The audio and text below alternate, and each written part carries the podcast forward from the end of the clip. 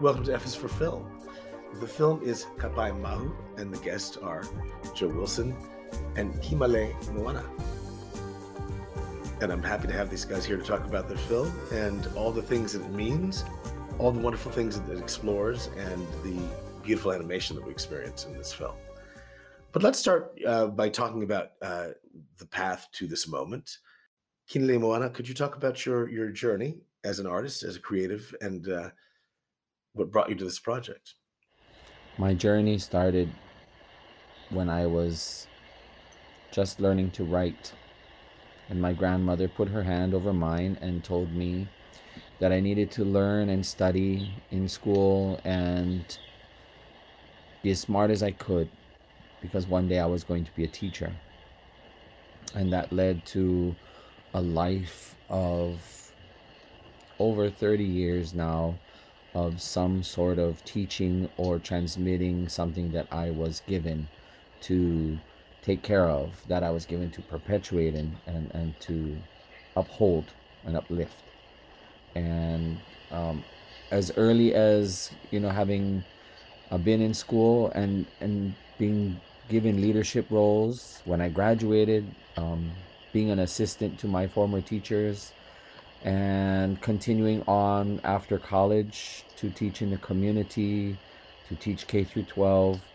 And so now, with that um, as a part of my my journey, now I get to turn around and bring certain kinds of understandings and things that I feel are important in the format of storytelling via animation and other you know other um, film styles. And thanks to my colleagues, uh, Dr. Dean Hamer and Joe Wilson, you know, I get to do that now. And Joe, what about your journey? Well, first of all, Stephen, thank you so much for having us today. It's a great honor to be on your program and to share these, you know, really important stories from Hawaii with you and your audience. So, you know, my story is actually similar in some ways to Hina, and our collaboration, I think, begins in and of all places, my small conservative hometown in the hills of Western Pennsylvania, a town called Oil City, where I was born and raised, and, you know, grew up in a very conservative environment as a person who happens to be gay. And so experienced all of the kind of social kind of pressures that come with that. I went on to have a life in the field of human rights and ended up marrying someone named Dean Hamer, who is now my partner in life and filmmaking. And so our journey really with filmmaking and what introduced us to Hina was what happened when Dean and I got married. And we put, like a lot of people do, the announcement to the wedding in the local newspaper where you're from. I did that in Oil City, Pennsylvania. And unfortunately, a huge negative response erupted in the local paper at the mere presence or visibility of a gay couple in a conservative environment. And when was this, by the way? So that happened back in 2004. And so when that happened and that kind of controversy erupted, Dean and I received a letter from the mother of a teenager in that small town who wrote to me then living in Washington, D.C., and said, I have a son who's in 10th grade at the local high school and he's being bullied and tortured, you know, horribly. I don't know what to do. I don't know any gay people. Can you help? I saw your picture in the paper. Can you help? So Dean and I, you know, kind of jumped in our car, took a camera with us, and went back to that town to meet that family they were desperate to have their story shared so that their reality would be known, and thus began a quest to change things for the better in that small town. That became a documentary film called Out in the Silence that Dean and I then used as a tool for grassroots organizing all across the US. That trip eventually brought us to Hawaii. And in Hawaii, we were introduced by someone in our mutual circles to Hinaleimoana Wong-Kalu. And Hina, in sharing her story with us, you know, revealed a whole different way of thinking about these issues, what it means to be, you know, in a gender or sexual minority community, in a culture in which, you know, there's much broader understanding, acceptance, and inclusion as was the case in Hawaii prior to foreign, you know, intrusion here. So Hina, you know, in sharing that story with us, really also revealed that she was on a really exciting journey of her own as a community leader and advocate, but who happened to fall in love with somebody. And her journey was to get married as well. And so she invited us to kind of follow her on the journey she was on at that time. This was back in about 2012.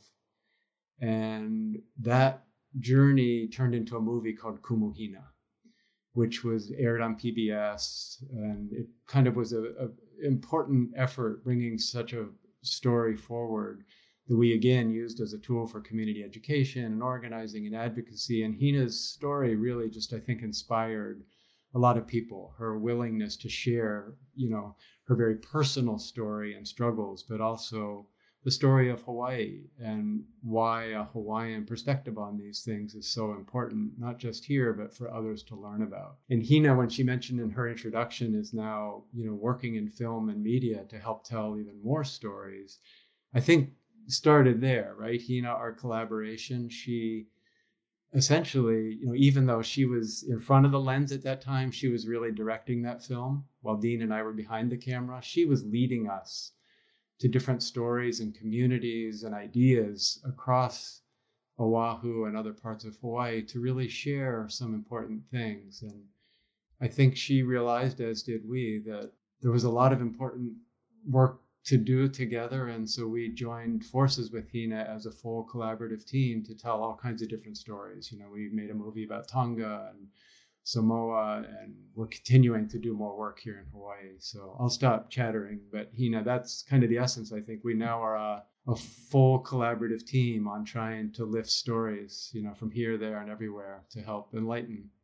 Yes, yes, and I'm very thankful that we have the opportunity to work together without, well, without everything that's happened in the course of our walk in this life. And for me, um, a very pivotal point in 2014 with the release of Kumu Hina. You know, it catapulted my ability and my reach into my community here and overseas. Um, it just thrust it into a totally different level and you know for whom um, much is given much uh, is required to give back and so I, I believe in that. Can I sing the praises of Hina a little very bit true. more, Stephen? Just one other interesting fact for Yes, you please. to know. So Hina is also an artist across a number of different areas. So a teacher and you know a cultural leader and activist too, but she's also a composer of Oli or Hawaiian chant. And some of her chants have become really important in the Hawaiian pantheon. One of which recently won what's out here referred to as the Hawaiian Grammy Awards, the Na Hoku Hanohano Awards. And it's an oli that has now sung by people everywhere, kids, young and old alike, everywhere you go in Hawaii, because it speaks to the calling that many Hawaiians and those who support Hawaiian causes have felt to help protect sacred sites out here, primarily now the fight over Mauna Kea which is under threat of construction of industrial development. Yeah, but so Hina, Hina, she expresses her voice in all kinds of different ways, and film is only one of them. And speaking of culture, let's talk about you know your, some of your upbringing and, and and some of the traditional Hawaiian beliefs.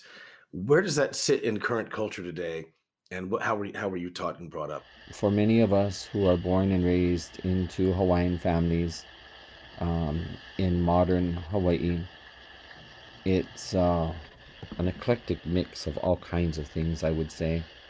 Some of our families held on to culture, um, even fewer than that held on to language. And that is such a dwindling number that right about now, um, I can safely identify one final stronghold of language that probably has less than 50 people on the island. It's the island of Ni'ihau, and Hawaiian is a first language. But into this next generation, I'm not sure what that's going to look like. And, you know, um, it is through my extended family from that island that I have any access and any claim to any kind of accomplishment or achievement. For without them, um, I would not have the capacity to speak and to know things of my culture and my people that I have now. And I'm certainly not saying that that's a lot. It's just the you know the t- the the surface of the ocean. There's so much that uh, remains to to engage upon. But to to your question, many of our people um, were raised without language and culture. My mother is that generation that w- did not have the, the benefit and the privilege of knowing language, culture, and, and the ways of our Hawaiian life. And um, her, I know my mom's journey is very, very different. My grandparents were the generation that it, they were not allowed to speak Hawaiian because their parents were fluent in it but they required them to speak English, and many of them were, um, you know, physically reprimanded for speaking Hawaiian, and it was a practice in school that the teachers prevented you from speaking our language, and sadly enough, when you prevent the transmission of language, you prevent the trans- transmission of not only culture and the physical practices and understandings of daily life, but you end up snuffing out and suffocating the very heart set and the mindset of a people. So um, I recognize this very clearly in today. You know, the things that I recognize from people who have a, a native speaker background versus Hawaiians who don't. There are some times um, where the difference is um, it's absolutely apparent in the mind and the heart of the individual. Um, Hawaiians are, are um, you know, part of the larger family of Polynesians. Uh, Tonga, Samoa, Tahiti, Rapa Nui, Aotearoa, and so many other islands spread across the Moana Nui, spread across the Great Pacific Ocean. And um, when we put our cultures next to each other, there are fundamental elements that mirror each other throughout the islands. And that's how I knew. That was my verification that, you know, by pulling the, the Ni'ihau understandings and, and speaking Hawaiian language as a first language speaker men, mindset, um, you can easily establish that bridge between all the other islands. But to be a Hawaiian that does not have that background, it's a little bit more challenging. And so, what what led you to take on the expression of all the things you're talking about right now as an animated film? Hmm. So, can I start with that, Hina? It's an interesting choice. I love it, but I want to know why. so, I'll I'll start at least intro the idea, and then I think it leads to to Hina's contributions here too. So, when we were filming the documentary Kumu Hina. You know, we were traveling all over Honolulu and the island with Hina with our cameras, etc. And one time, you know, we were in Waikiki and Hina took us to this site where these four giant boulders are located. Prominent, you know, Waikiki obviously is a very prominent spot here on Oahu. You know, millions and millions of tourists walk up and down the beach side uh, annually and see this monument and we had strolled by it before too and just thought oh there's four stones sitting there enclosed as like a little monument on the beach but we didn't really think much about it and know much about it. And even when we went over to read the plaque while there's a, a basic etching of what the stones represent the full story really is not known. And so that's the story that's told in the animation. It's the story of these four great beings that were said to have come from tahiti to hawaii you know hundreds of years ago and brought the healing arts to Hawaii. They were beloved by the people. And upon their departure, the people placed these stones in Waikiki in their memory and to contain their mana or their spiritual power so that the people could forever draw on their great skills in healing. So when Hina told us the full story and we realize the significance of it in a Hawaii in a world where people who are you know somewhere on the gender spectrum that is not on uh, either end of the binary that they had a place in a, a land called hawaii. And they were not just included but they were seen as really important you know figures whose talents and contributions were to be revered. That just you know struck us so powerfully. And it also really angered us because we realized that there are so many people whose lives could be helped by knowing this story, especially such a prominent monument. And I think Hina, you yourself said, if only when you were growing up, you know, as a young Hawaiian who was down at that spot all the time, you know, would throw your towels on the stones, but you yourself didn't even know that important history of Hawaii. But if you did, your life might have been different. And that's the goal of this project, I think. You know, when Hina told us that story, we started doing research to find out why had this story been suppressed and hidden from people, from the Hawaiian people in particular, but also to all the people who are now here in Hawaii and who visit Hawaii. Why is this story being locked away? So we did a lot of research to uncover that. And our longer term project is about revealing all the problems related to how Hawaiian culture and history have been erased. But you know, Hina led us then on a journey to say, let's lift this story up and tell it like it was likely told before foreigners arrived here.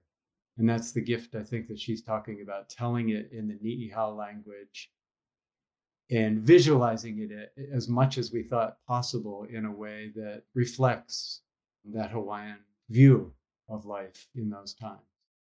Yes, it's very beautiful. And I, you know, one of, the things that struck me was that it's told from the point of view of a child, which I think is beautiful and perfect.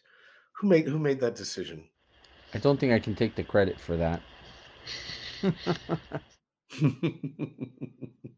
but could you elaborate a bit? um, I'll, I'll, Joe, go ahead and and and uh, share a little bit before I chime in.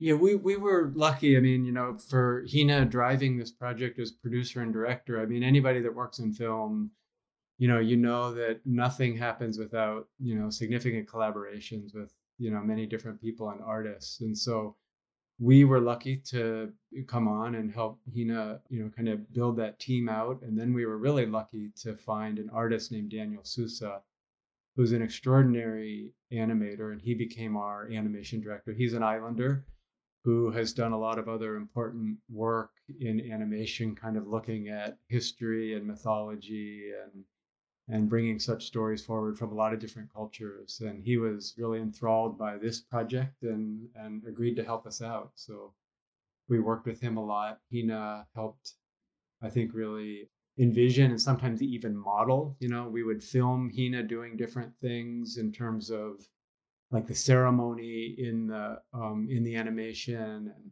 she would she would you know help realize what what movement looked like, what what dance and hula looked like, what characters would look like, the colors, the palettes, everything. And then, you know, he he worked with us to realize that. But Hina, what are your thoughts on that?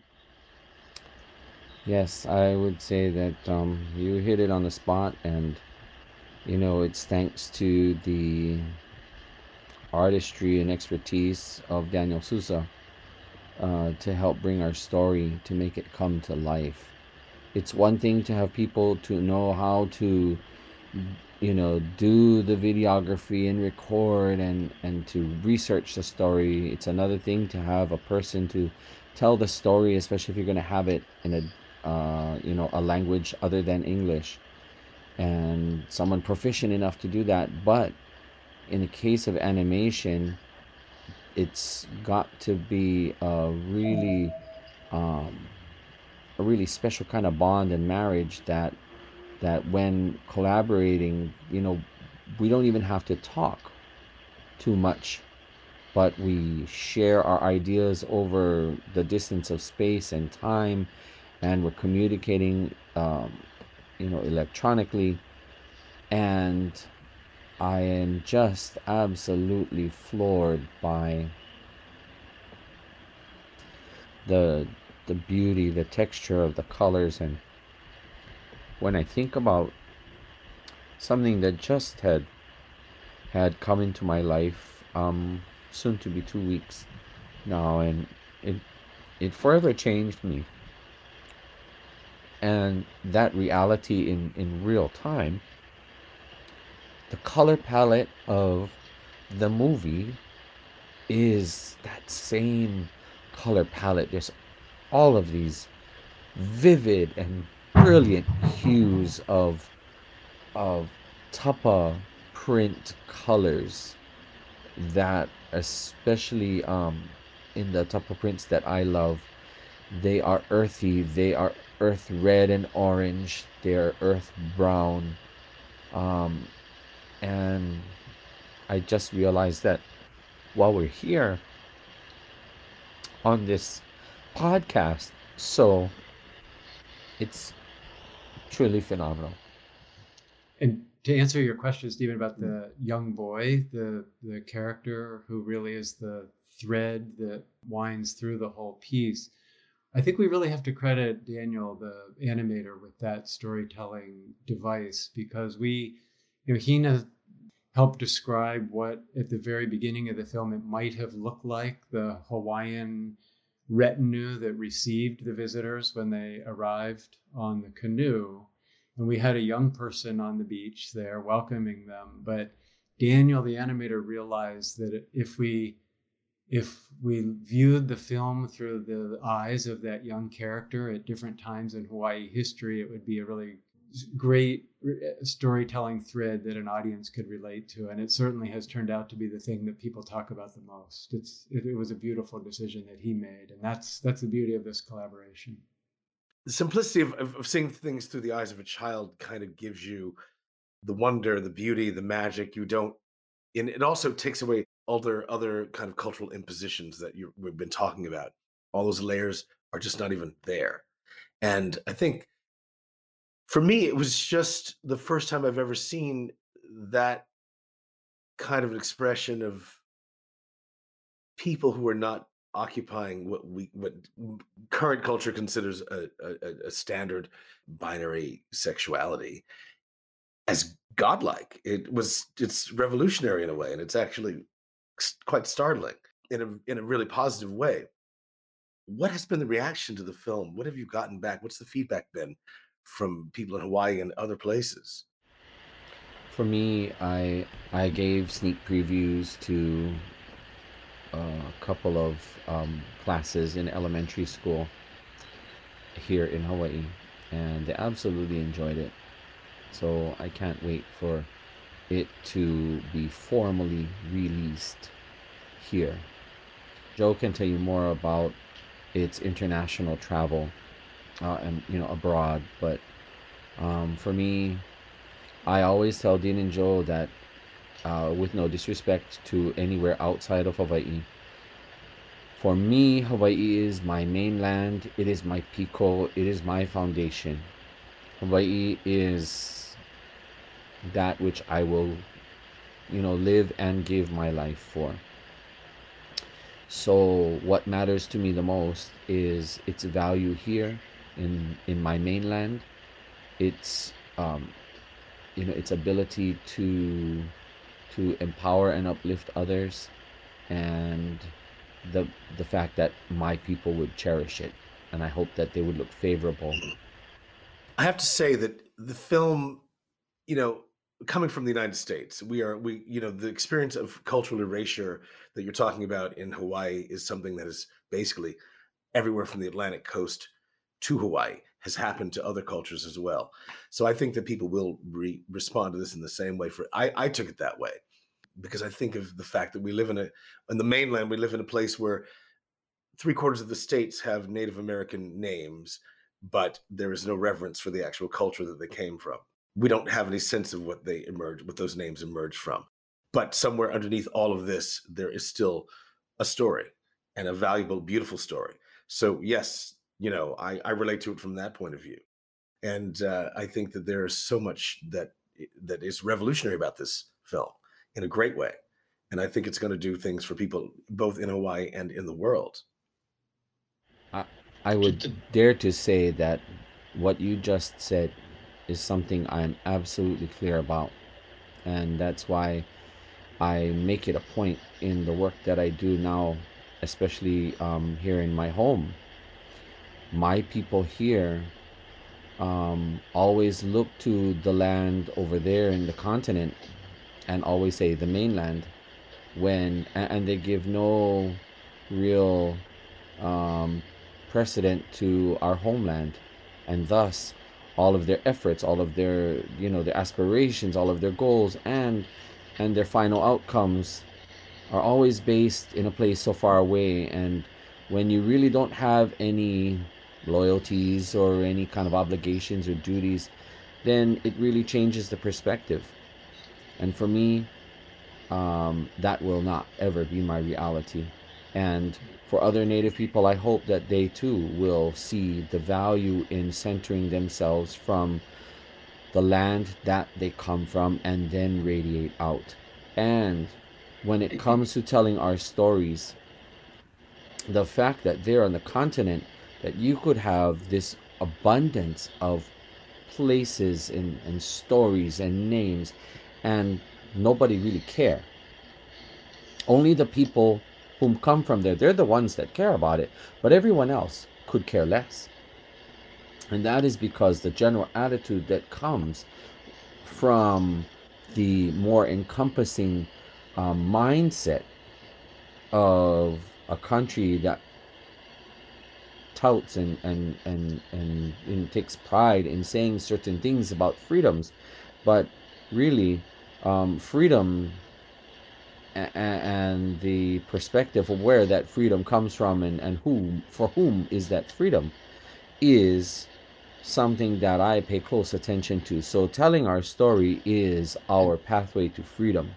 Telling our story and holding on to all that makes us who we are is meant to be to honor the legacy of that which will free us. And that speaks to another element, just real quickly, of our collaboration, which is as foreigners in Hawaii, Dean and I, you know, from the continent, part of this project is addressing our obligation to help peel back the layers of the impacts that foreign presence have had here in Hawaii, just as you're referring to, Stephen, of you know the American culture on native cultures on the continent.